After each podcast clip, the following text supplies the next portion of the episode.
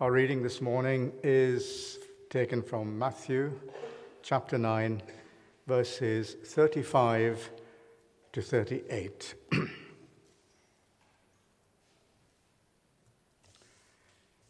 Jesus went through all the towns and villages, teaching in their synagogues, proclaiming the good news of the kingdom, and healing every disease and illness.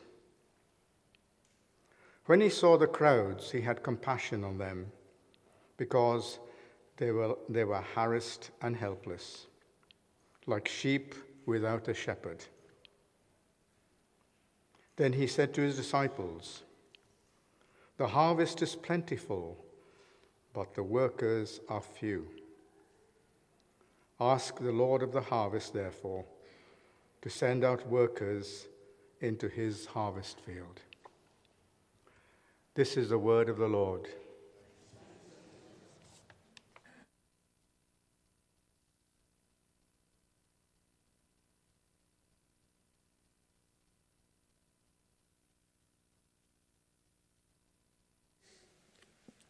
Good morning, everybody. Thank you, Richard, very much. Last week, I was preaching about Jesus as the Lord of the Sabbath.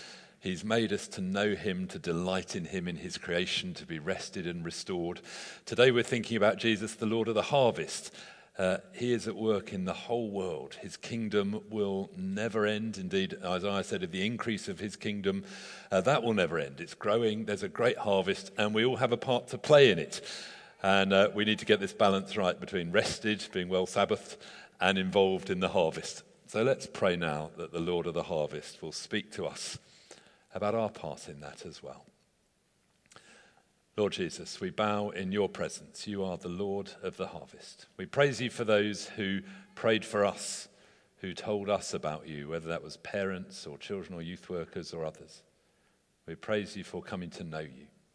And we thank you that you have a part for every one of us in this great harvest uh, field of yours. Send your spirit now. Speak to us through the words of Scripture. Speak to, use my words. Speak to us, we pray, in every way and show us what you would have us do in your service. And we ask it in your great name. Amen. Uh, on Friday lunchtime, many of us were privileged to be at Norman Warren's funeral, which took place at St. Mark's. Norman had been the vicar of this church from 1963 to 1977, and under God, God had used him to restore this church. It had 1962, it had really reached a fairly low ebb. Uh, by 1963, they'd tried 11 vicars and they'd all turned it down. Uh, and the bishop summoned Norman to come. He said, Come and have a go, see what you can do.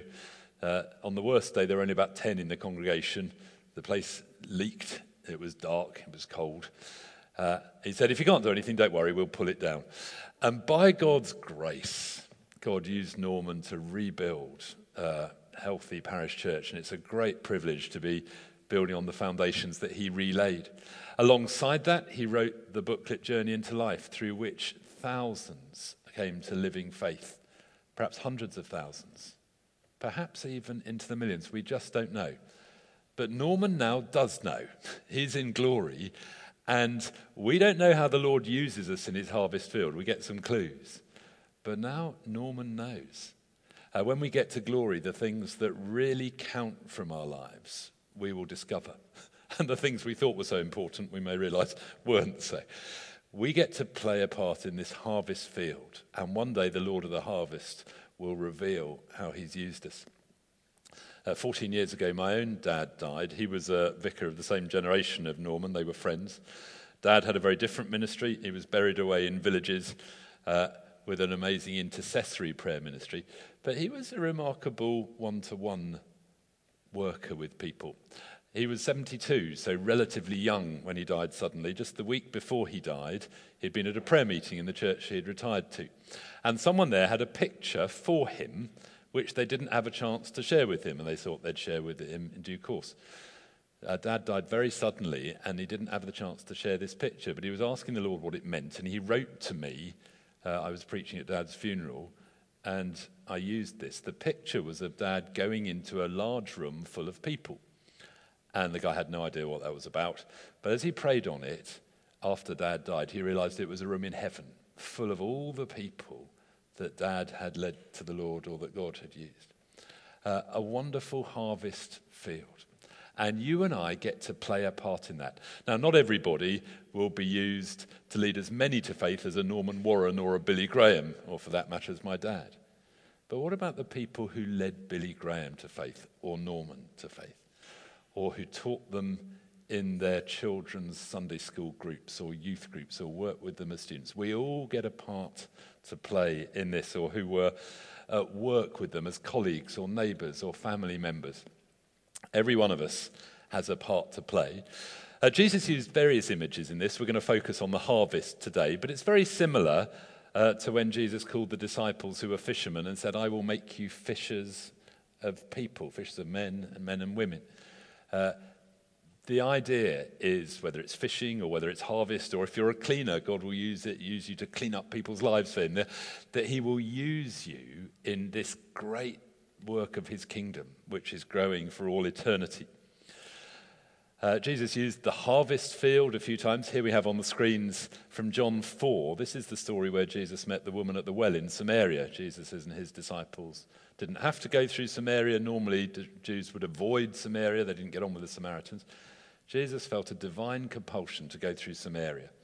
It's the middle of the day, they rest at a well, the disciples go into the village to buy food, and a woman comes to the well to draw water, an unusual time. Turns out she was a social outcast. She'd been married five times. We have no sense whether it was her fault or the men's fault, we don't know. But clearly, she was avoiding everybody else who were having their siesta. And she meets Jesus, and Jesus gently, uh, as it were, opens her up and reveals his love for her. And she goes back to the town and says, Come and meet a man who told me everything I ever did. While that's going on, the disciples, uh, sort of chatting with Jesus, they brought their lunch back. What are you doing talking with a woman? And Jesus says this My food is to do the will of him who sent me and to finish his work. Don't you have a saying, it's still four months till harvest? I tell you, open your eyes and look at the fields. They are ripe for harvest. And I like to picture at that point the people coming out from the town and Jesus saying, Look, here's a harvest field wide open. Uh, a few verses later, in verse 42 of John 4, we read this The people of the town said to the woman, We no longer believe just because of what you said. Now we've heard for ourselves, and we know this man really is the Savior of the world. The disciples would have been amazed that there was going to be any spiritual harvest in Samaria. They thought they were a godless lot who were beyond the pale. But God was at work there. Uh, just this morning, I read the story of Jonah. Many of you are reading through the Bible in a year using Nicky Gumbel's lectionary and comments. And we reached Jonah this morning. It is, by the way, brilliant. If you haven't come across that, it's the most brilliant discipleship year for someone young in the Christian faith. Really helpful. And I'll commend it to you in January again when it starts again. The book of Jonah, God takes Jonah the prophet and says, Go to Nineveh. Nineveh, a godless, pagan, immoral town full of corruption and violence. And Jonah says, No way, and goes the other way. He's caught up in a big storm. He's thrown overboard. He gets swallowed by a big fish. He becomes vomited onto the land. And then God says to Jonah, Go to Nineveh. And I think one of the lessons from Jonah is it's better to do what God says first time. you can go through all that if you like and then do it second time, but do it first time. Jonah goes to Nineveh, to this godless, terrible, corrupt, violent city, and says, Repent. And they do. And there is a revival. And from the king down to the, the lowest, there's a turning to God, there's a salvation going on utterly surprising to the people of Israel that God would have a harvest field in Nineveh. And Jonah's fed up. He goes and complains, God, I'm really fed up. I knew you'd have compassion on them. You do. It's really fed up. I wish you'd destroy them. So he wasn't the best role model for us, except he did eventually do what God said, and God had a harvest field beyond what he was expecting. Here we are in St. Paul's church, named after St. Paul, Saul of Tarsus, who persecuted the church the church would have been amazed to know that God was going to save this man. But Saul of Tarsus became St. Paul, the most unlikely convert. God is preparing a harvest field all over his world. He loves your family, your friends, your neighbors, your work colleagues, the people in this town, the people in this nation, all around the world.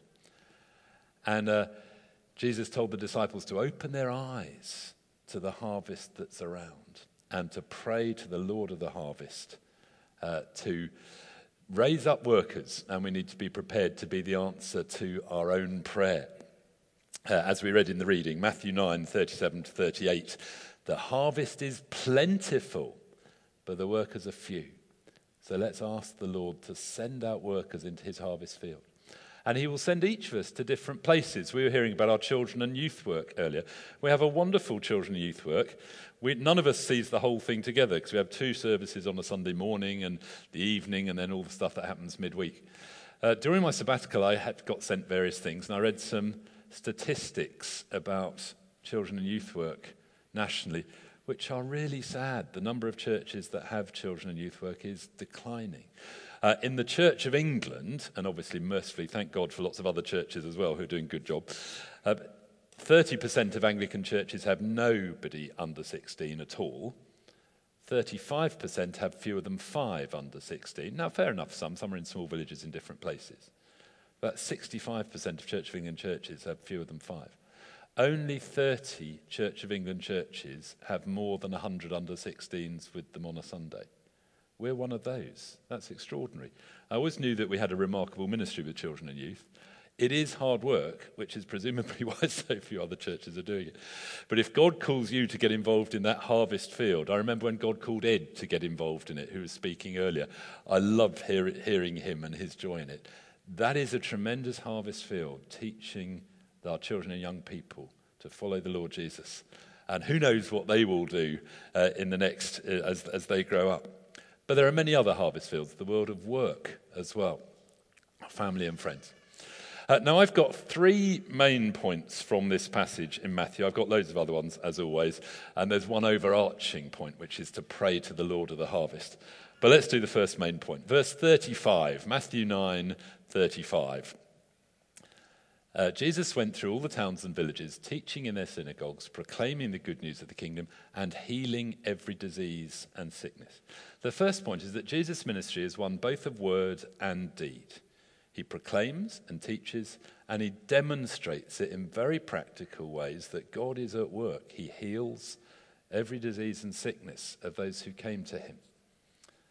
Uh, that's a wonderful balance, and that is the ministry that we're all called to be involved in. There's a ministry of explaining. Uh, now, we may not be very good at that, but you can tell your story. And you can always say, come to Alpha or come to church. And, uh, or... But there's also a practical care. Now, whether that's involved in some of the things like street pastors and food bank, or whether it is praying for people who are unwell, there is this balance. And it wasn't just Jesus that did this proclaiming and healing. He told his 12 disciples to do the same thing too. So, the next chapter, over the page, if you've got the Bibles open, Matthew 10 5 to 8, Jesus sent out the 12 with these instructions Don't go among the Gentiles or to the Samaritans, not yet, that would come. Go rather to the lost sheep of Israel. As you go, proclaim this message the kingdom of heaven has come near, heal the sick raise the dead. That would have been a demanding challenge. Cleanse those who have leprosy, drive out demons, freely you've received, freely give. But it's the same thing. It's a message of proclamation and healing, not just the one, not just the other, but the both and. Some people say, oh, that was Jesus and the disciples. Ours, we're not meant to be healing the sick as well.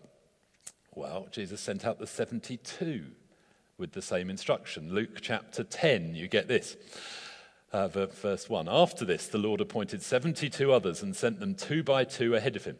Always interesting, he sends people in pairs. If you're on your own in your workplace as a Christian, pray for the Lord to bring someone else, or pray for the Lord to show you who else is a Christian, and then you can be a team together. Uh, the Lord sent them two by two ahead of him to every town and place where he was about to go. He told them, familiar words, the harvest is plentiful, but the workers are few. Ask the Lord of the harvest, therefore, to send out workers into his harvest field. Then he says, Go, I'm sending you out like lambs among wolves, which I think is the worst pep talk ever. and it is completely miraculous that they went. He said, You're going to go, you'll feel vulnerable, you'll be scared, but go. Later, I would be with you. And the miracle, they went. He said, Don't take supplies, don't take a purse or bag on sandals, don't greet people on the road. That doesn't mean don't say hello, but a greeting in Middle East terms would involve a meal and a long conversation. It's, uh, when you enter a house, first say peace to this house. If someone who promotes peace is there, your peace will rest on them. If not, it will return to you. Stay there, eating and drinking whatever they give you. The worker deserves his wages. Don't move around from house to house. When you enter a town and are welcomed, eat what's offered to you. Same thing. Heal the sick who are there and tell them the kingdom of God has come near you. Same thing. Healing and proclamation. But when you enter a town and are not welcomed, go into its streets and say, Even the dust of your town we wipe from our feet as a warning. But be sure of this the kingdom of God has come near. So they're to go and to find a person of peace who's really interested and stay with them and really talk with them and meet their friends. Same thing for us. We pray the Lord would show you a person of peace who's interested, who's interested in your story, wants to know more. Get to know them, go deeper with them. They'll introduce you to their friends. If someone's not interested, Jesus says, move on. That's fine. We pray that the Lord would show us where we're to be. And it's this two, twin thing proclaiming the good news of his kingdom, healing the sick. Some people say, oh, that was only for then. But Jesus, in his Great Commission, said this Matthew 28. This is to all Christians everywhere, 18 to 20. He came to his disciples said, All authority in heaven and earth has been given to me. Therefore, go and make disciples of all nations, baptizing them in the name of the Father, the Son, and the Holy Spirit, and teaching them to obey everything I've commanded you. Obviously, apart from the bit about healing the sick. No, teach them to obey everything I've commanded you. Proclaim the kingdom, heal the sick. And surely I am with you always to the very end of the age. So, this is our great commission. We are to proclaim the good news of Jesus and to demonstrate it, including with prayer for healing. Um, different cultures, you go about it in different ways. But in our day and age, it is a tremendously powerful thing to say to someone who's not well, May I pray for you? They can always say no. We've thought about this quite a lot as a church. But a lot of people will say, Oh, yes, thank you. Then to say, May I pray for you now? And if they go, oh, well, not sure about that, you say, all I want to do, if I may, is lay a hand on your shoulder and pray that God will come and bless you and meet you and lay his healing hand on you. Now, we all come across people who are struggling. It might be on the train, it might be at work, it might be neighbours. And often we're just very British. Oh, poor you, I'm so sorry. And on we move. When that happens, say, May I pray for you? It's part of our great commission to bring healing in God's name. He's the one who heals. But if we don't pray, it's much less likely to happen. There's also a telling of our story. And it, people are far more interested to know about our story if they've encountered something of God in their lives. The number of times when you offer to pray for someone beyond the church, they'll say, Oh, what happened then? you say, well, I don't know, but can I tell you a bit of my story? Uh, but if we don't take that risk, lambs among wolves, uh, it won't happen. Uh, a word particularly to you engineers out there. Our town is full of engineers. And when talking to engineers, they often say, Well, I'd like some evidence, please. I want, you know, I like the facts and the evidence.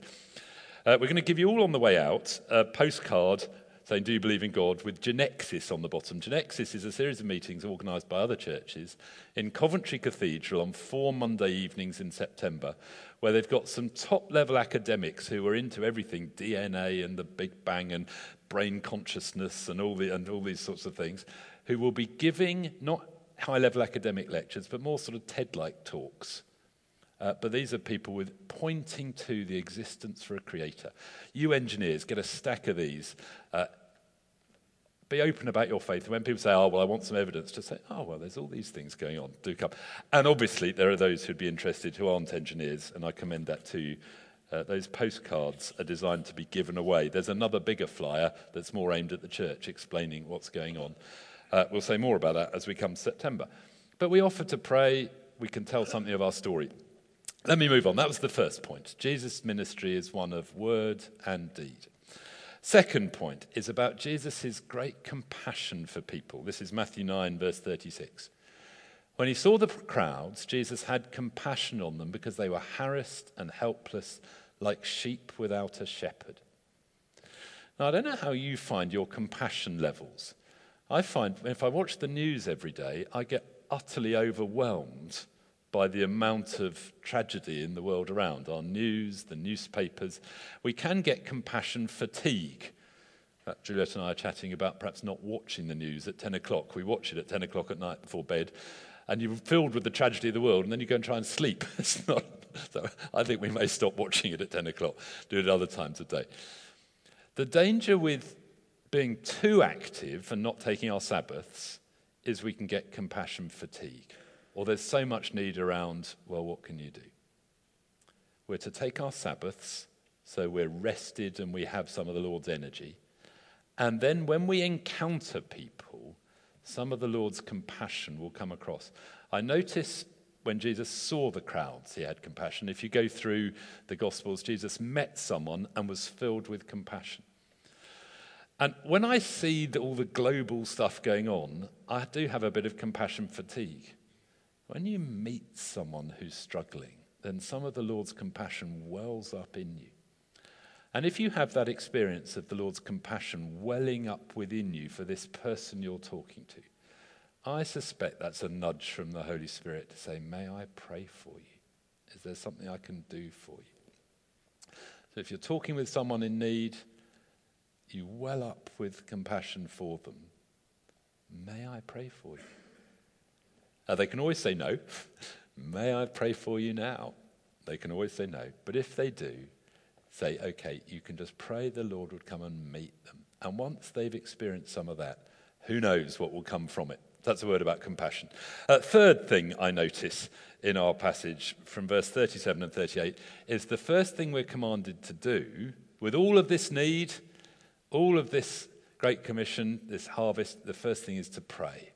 Verses 37 to 38. Jesus said to his disciples, The harvest is plentiful, but the workers are few. Ask the Lord of the harvest, therefore, to send out workers into his harvest field. He didn't say the harvest is plentiful, rush out, there's so much to do. Pray, first of all, that the Lord would raise up more workers. So, for all of us in our church, let's pray the Lord would raise up workers for our children and young people's ministry. As Adam said, I'm sure the Lord is calling people. We just need to pray they recognize it. If you're not sure whether that's you or not, offer to go and get involved. Have a go, see. Uh, when you go in and work with the children and young people, you will either go, Wow, I really enjoyed this, I want to do more, or you will go, the people who work with our young people and children are amazing. It's not me, I'm going to pray for them. But either way is good. We pray that God would raise up workers. But you want to pray, well, Lord, where do you want me to serve as well? You pray for our own eyes to be opened. As Jesus said to the disciples in John 4 Open your eyes, look, God is at work everywhere. Lord, where do you want me to be involved? Uh, he knows people he's preparing. In, in fishing terms, to change the metaphor back from harvest, you remember the story where the disciples catch nothing, and then Jesus shouts out, Let your nets down on the other side, and they catch this great catch. He knows where the fish are. You may have been working away in God's harvest field and say, Lord, I'm exhausted. I've done nothing. I've got nothing. I'm just so ineffective. Ask Him to open your eyes where He wants you to be involved with. Pray that He'd bring you a person of peace or show you, as someone you can begin to share some of your faith with. And if they're at all interested, you can share more. And then pray with that person and invite them until the Lord opens their eyes too. Uh, so, how does this all, all this work? We are to pray. Uh, I want to encourage you to read through the book of Acts again. And just in the last three or four minutes of the sermon, uh, would you take the Bibles? And I just want to point a few things out to you. So turn to the book of Acts in the New Testament. We'll put these things up on the screen anyway. Um, book of Acts, oh, Matthew, Mark, Luke, John, book of Acts, page 1092, 1093. In the book of Acts is Luke's volume 2, talking about what Jesus continued to do after the resurrection. He's still the Lord of the harvest, he's still directing mission, but he's doing it through his Spirit as people pray. And in the book of Acts, we find all sorts of stories of groups of people, individuals, leadership teams, as they pray, God leading them into harvest. So the first thing we find in the book of Acts is the disciples, there are about 120 of them in that day. In verse 14 of Acts 1, we read that they all joined together constantly in prayer, along with the women and Mary, the mother of Jesus, and with his brothers. And on the day of Pentecost, chapter 2, verse 1, when the day of Pentecost came, they were all together in one place, presumably praying together again. Suddenly, a sound like the blowing of a violent wind came from heaven and filled the whole house where they were sitting. They saw what seemed to be tongues of fire that separated and came to rest on them. All of them were filled with the Spirit and began to speak in other languages as the Spirit enabled them. But it started with corporate prayer. In our church, and it's not just our church, but I think this is right across the nation, we've got weaker at corporate prayer. We've got much stronger over the last generation on small groups and sharing life together and worship, but we've got weaker on corporate prayer. And one of the things I'm sure of is that if we are going to seek the Lord of the harvest together, we need to find more effective ways of doing corporate prayer in our small groups, in our ministry teams, and as the church as a whole. And over the summer, we'll certainly have some times, particularly as the small groups don't always meet, to have some times of praying together for the Lord of the harvest and thinking about how do we do corporate prayer as a whole church as well as in small groups. But uh, first of all, this great missionary uh, day of Pentecost came as they were praying corporately. You get the same thing over the page in chapter 4, verse 31. The disciples have been persecuted. They don't come back and say, Oh Lord, help, please protect us. They come back and pray for boldness with everybody. And in chapter 4, verse 31, after they prayed, the place where they met was shaken, and they were all filled with the Spirit and began to speak the word of God more boldly. Wouldn't it be brilliant if in our day we prayed, Lord, give us courage, and we're much more confident about sharing our faith in Jesus? Uh, for all of my life, it's felt like I've grown up in a kind of post Christian society. People have thought they've known about Jesus and have rejected. It now feels like a sea change that we're almost in a new pre Christian society. Probably at least half our society has never heard of the good news of Jesus at all. Uh, people are open to hearing what they haven't heard yet. And we need to pray for a fresh confidence to talk about it. And it starts with prayer. That's corporate prayer, but it also happens individually. I love Ananias in Acts 9. Uh, here he is, a Christian in Damascus, just minding his own business, having his quiet time in the morning. Good morning, Lord. Uh, I don't know how you are first thing in the morning. Some days, hello, Lord, it's great to be up. A lot of the time, hello, Lord, here I am. Uh, here's Ananias at prayer, meditating on some of the words of Jesus, no doubt. And God speaks to him. This is Acts 9, verse 10. In Damascus, there was a disciple named Ananias. The Lord called him in a vision Ananias. Yes, Lord, he answered. Go to the house of Judas on Straight Street and ask for a man from Tarsus named Saul, for he is praying. Now, I get thoughts in my head and I start thinking, is that me or is that you, Lord? There's only one way to find out. That's the, to go with it. Um, and sometimes it turns out just to be me, but sometimes it turns out to be the Lord. But Ananias isn't quite ready yet. Uh, the Lord tells him a bit more. In a vision, he's seen a man named Ananias come and place his hands on him to restore his sight. Lord, says Ananias, I've heard many reports about this man and all the harm he's done to your holy people in Jerusalem. And he's come here with authority from the chief priest to arrest all who call on your name. I suspect the Lord knew that. But have you, have you ever tried saying, Lord, I think you're making a big mistake here? Uh, I've tried that one, never works. he knows what he's doing. So Ananias goes. The Lord had said, Lord says to him, Go, this man is a chosen instrument to proclaim my name to the Gentiles and their kings and to the people of Israel. I'll show him how much he's going to suffer for my name. So Ananias went to the house and entered it. And placing his hands on Saul, he said, Brother Saul, the Lord, Jesus, who appeared to you on the road as you were coming here, sent me to you so you can see again and be filled with the Spirit. And immediately something like scales fell from Saul's eyes. He could see again. He got up and was baptized. Everybody's heard of St. Paul. Only the people who've read their Bibles have heard of Ananias, who was the person that God used. And the Lord may use you as an Ananias as you pray, putting someone in your mind. Give them a buzz, go and visit, see how they are, ask them to dinner, uh, whatever it is, and start sharing something of the good news with them. That's one to one. You get church leadership teams, Acts 13. uh, verses 1 to 3. Now, in the church at Antioch, there were prophets and teachers Barnabas, Simeon called Niger, Lucius of Cyrene, Manaen, who had been brought up with Herod the Tetrarch, and Saul. There is a mixed group of leaders. I love the variety in our church leadership, but this was much more varied. While they were worshipping the Lord and fasting, the Holy Spirit said, Set apart for me Barnabas and Saul for the work to which I've called them. So after they'd fasted and prayed, they placed their hands on them and sent them off. The missionary journey started. As a church leadership team, we need to spend more time seeking the Lord of the harvest. What do you want us to do? How do you want us to do that? And the same if you're leading a small group. Lord, how do you want our small group to be involved? What do you want us to do? One more uh, before I come into land. Uh, sometimes, it, this is Acts 16, if you want to turn over the page. Sometimes it feels like nothing's working.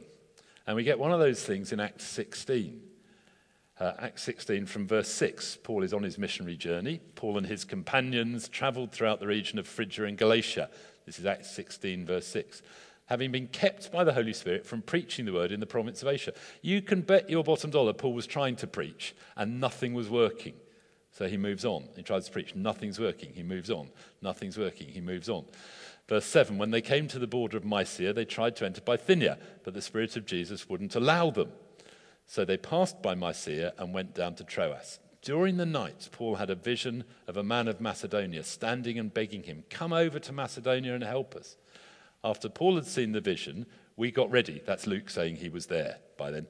Uh, we got ready at once to leave for Macedonia, concluding God had called us to preach the gospel to them. Macedonia is in Europe. This is where, this is part of our story how Paul first came to preach the gospel in Europe. And it came because nothing worked.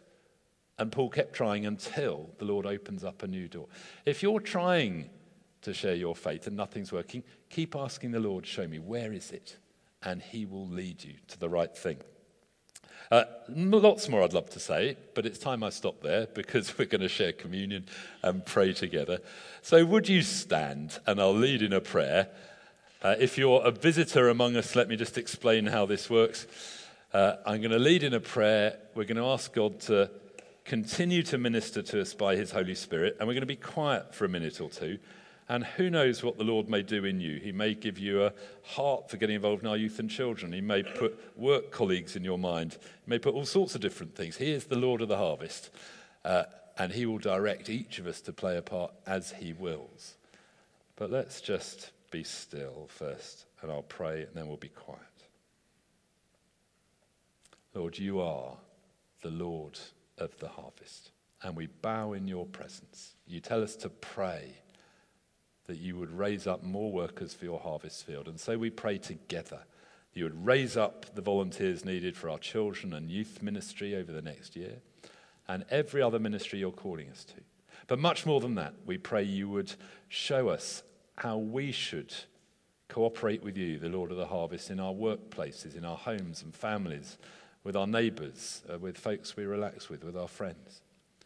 And we pray that right around this great nation, you would pour your spirit down on your church and call this nation back to you once again. So come, Holy Spirit, come and minister to us in increasing depth. What you're saying to us, impose on us equip us. Come, Holy Spirit, and let's be still together.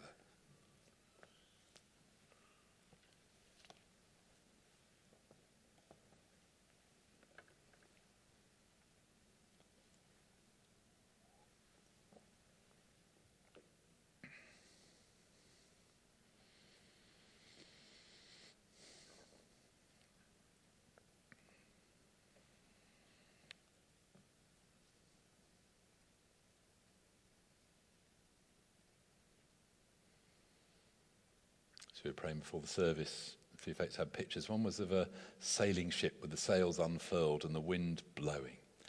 And we pray, Lord, that you would breathe the wind of your spirit into our church family afresh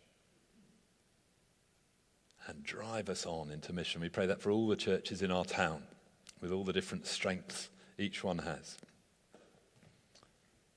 There was a picture of someone standing in a wheat field, and the wheat was really thick harvest was ripe.